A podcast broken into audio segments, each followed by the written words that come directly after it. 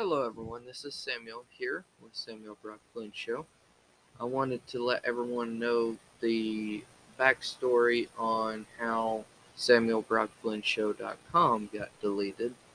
Um, so, anyways, there was this um, person that had a disagreement with some stuff, and he had a real arrogant attitude and, and just really rude. Um, and just, I don't think he was mentally stable, but that's just my opinion. Um, you know, I don't think he was stable. So, since he uh, had a big old disagreement, uh, he decided to delete my webpage. He was like, fine, you're gonna beat that way. I'm gonna delete your website. But it didn't.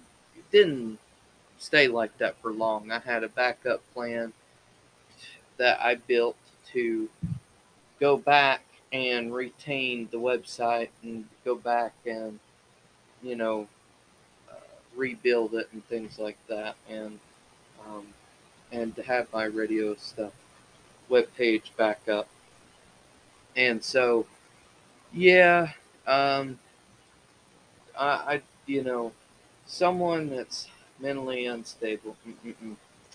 I, I think uh, they, they need they need lots and lots of help um, and lots of prayers. That's for sure. Um, but yeah, that was uh, it's not good. So, but um, yeah, it was uh, it was a terrible situation. But it's uh, all sorted out. So I'm no longer in contact with that person, and they cannot touch touch the uh, website like that again. Uh, they basically hacked it and turned it off without my permission, basically, and just took it down. So, know, I I got it back, and everything belongs to me now. So, um, my content is my content. So, it's uh, separate from theirs, and I had no contract with them whatsoever. So really, uh, they really had no right or justification to just take down a website. So I had no contract or nothing. But it's okay. Um, uh, Bible tells us we should forgive, but um, we should also stay away from people like that that are, um, you know, very unstable.